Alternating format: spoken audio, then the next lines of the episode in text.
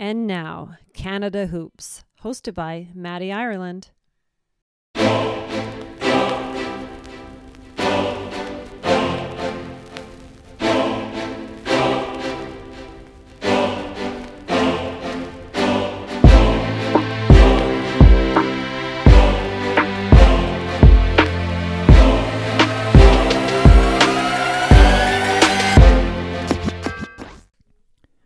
Ladies and gentlemen, welcome back to Canada Hoops. It's your boy Matty. We are so grateful for your continued support of the podcast. Please keep downloading, sharing, and liking Canada Hoops. And when you do that, you're helping to spread love for Canada basketball and Canadian hoopers from coast to coast to coast.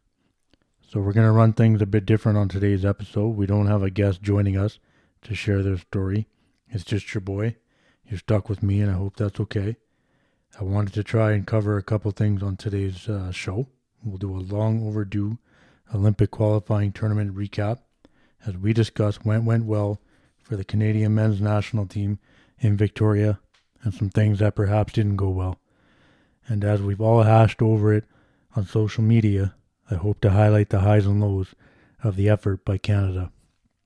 And I want to do a bit of a season one recap of Canada Hoops.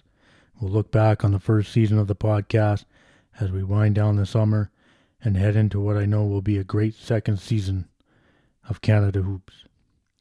So obviously with the Olympic qualifying tournament, you know, we're we're we're extremely disappointed. Uh, it's come and gone. It seems to have sort of faded out of the discussion, and uh, obviously we didn't get the result we were hoping for. Know, as the NBA season wrapped up and we had a better idea of who was potentially available for Canada and Victoria, there was a ton of optimism for how good Canada could potentially be. Kelly Olynyk was available. Khem Birch was available. Lu Dort was ready to go. Chris Boucher was as well. And we knew we could count on Cory Joseph. And as the play-in tournament finished for the NBA playoffs and the matchups were set, Andrew Wiggins sets the Canadian basketball community on fire with his Instagram post on May 24th that showed him in a Canada basketball warm-up was simply the words Team Canada. Wiggs had not played for Canada since 2015, so his commitment was exciting and brought back a player to the senior men's national team that we simply need and missed. And as Canada Basketball announced the training camp invite list, especially as the first round of the NBA playoffs ended, the excitement grew even more.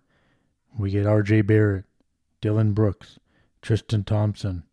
Yes, we all know the invite list can be somewhat controversial and it doesn't always reflect who can actually commit for various reasons. But as camp starts to open in Tampa Bay, the picture becomes clear. Andrew Wiggins is there. So is the young buck RJ. Lu Dort is in. Dwight Powell too. Nickeil Alexander Walker. Trey Lyles. Anthony Bennett. Andrew Nicholson.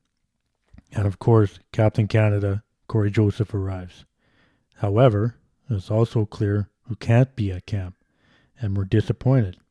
Kelly and Khem aren't there.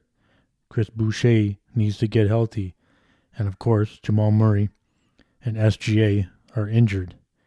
With recovery and a pending contract, Kevin Pangos can't be there either. Tristan Thompson is out. Kyle Wiltjer is looking for a new pro deal, and he and his wife just welcomed a new baby girl. And eventually, Melvin Ejim, a longtime warrior for Canada basketball, needs to decommit for personal family reasons. But despite the conversation about who's not playing for Canada in Victoria, we know who is on the roster and is still a really good team, a team that is still the favorite to win the tournament and qualify for the Tokyo Olympics. So the roster is set as we land in Victoria, and the big man, the youngster Zach Edey, is sent to play for the U19 squad. The excitement in the Canadian basketball community, as we all know, was red hot as we head into Game 1 versus Greece. It honestly felt like waking up on Christmas morning. We all know it was a long time coming. And then we go out and get that crucial first win. Sure, the team showed some flaws, but we find a way to do it. We're pleasantly surprised at how well Nickeil Alexander Walker played, and to get the first win against Greece was super, super crucial and sets up the second game versus China. We win versus China easily, as expected. Canada gets another game under his belt to build chemistry and identify some lineups that work well. Nickeil Alexander Walker plays well again, establishing himself as a third offensive option on this team. So then we roll into the much discussed semifinal matchup with the Czech Republic. And this was a matchup I think that the Canadian basketball community felt good about.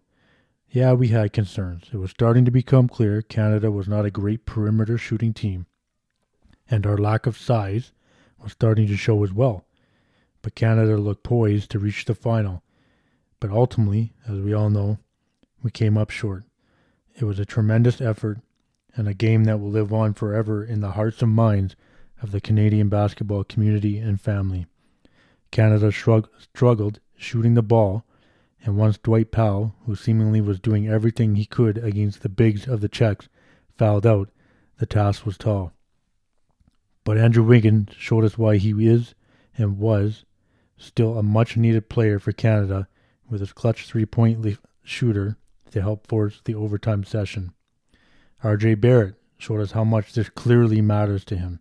He was wearing it on his sleeve. Nickeil Alexander Walker gave us a lot of hope and excitement for the future, and Lu Dort laid it out there and established the Dorture Chamber for Canada basketball. But give Tomas Satoransky, who was a tournament MVP and a pain in our ass, and the Czech Republic some credit. They clearly demonstrated how important team chemistry and time played together matters. It's almost required for success in FIBA. But I truly believe Canada basketball at the senior men's national team level, despite always dealing with injuries and pro contracts, will get there, especially as our talent pool grows. Canada basketball is starting to see the success from the talent pipeline that's been developed over the course of the last six years or so. The, success the U19 age group has had, both in 2017 and now in 2021, is a testament to that. And just jumping back to Victoria really quickly with a couple points.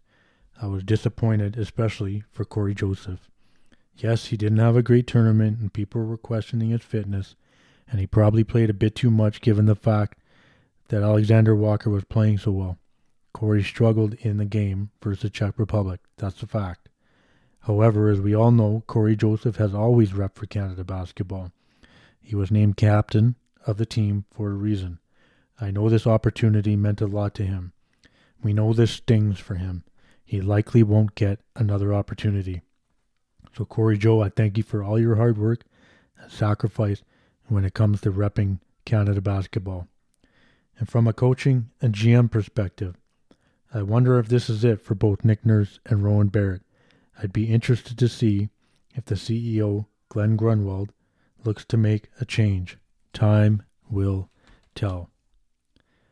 So, we'll follow up the recap of the Olympic qualifying tournament Victoria with a little bit of a recap reflection of the first season of Canada Hoops.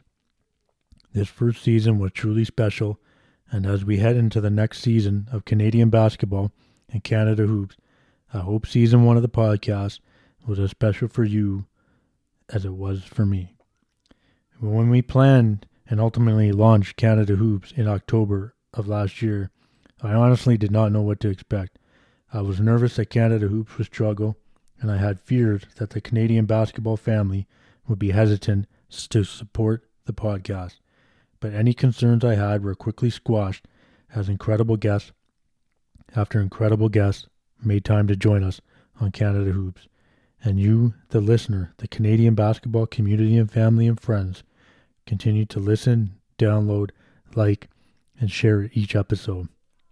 Season of one of Canada Hoops ran through the height of the COVID 19 pandemic, a time of so much uncertainty for us all. The podcast gave me personally an outlet, a goal, and a focus to work on every week. Your feedback and support kept us going, and we truly appreciate your love. To the guests, I often say on the podcast or in conversation with others on social media how truly special the Canadian basketball community is. The guest lineup for season one of Canada Hoops quickly grew and caught fire. It blew me away, honestly. Each guest gave their time, and I think they also recognized, and I hope they did, the idea of Canada Hoops trying to grow and share Canadian basketball. From Carl English, Leo Rautins, Michael Grange, Sherman Hamilton to Robert Sacre, Kalisha Keane, and Brady Heslip, and everyone else, I thank you.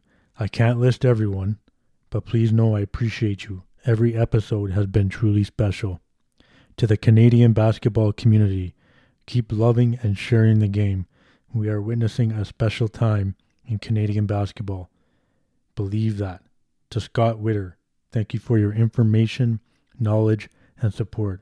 I look forward to the day we can have a drink together. And last and certainly but not least, to Vicky and Aislinn, your love and support for Canada Hoops from day one has been tremendous. Thank you for believing in me and the podcast. You both inspire me every day, and I'm forever grateful for this life and what you two bring to it. I love you. Thank you, everyone, for your support of Canada Hoops Season 1. I hope you'll come back to rock with us on Season 2. Continue to like and share Canada Hoops. Good luck to the senior women's national team as they start the tournament in Tokyo. We'll see you in Season 2. I'm your boy, Matty.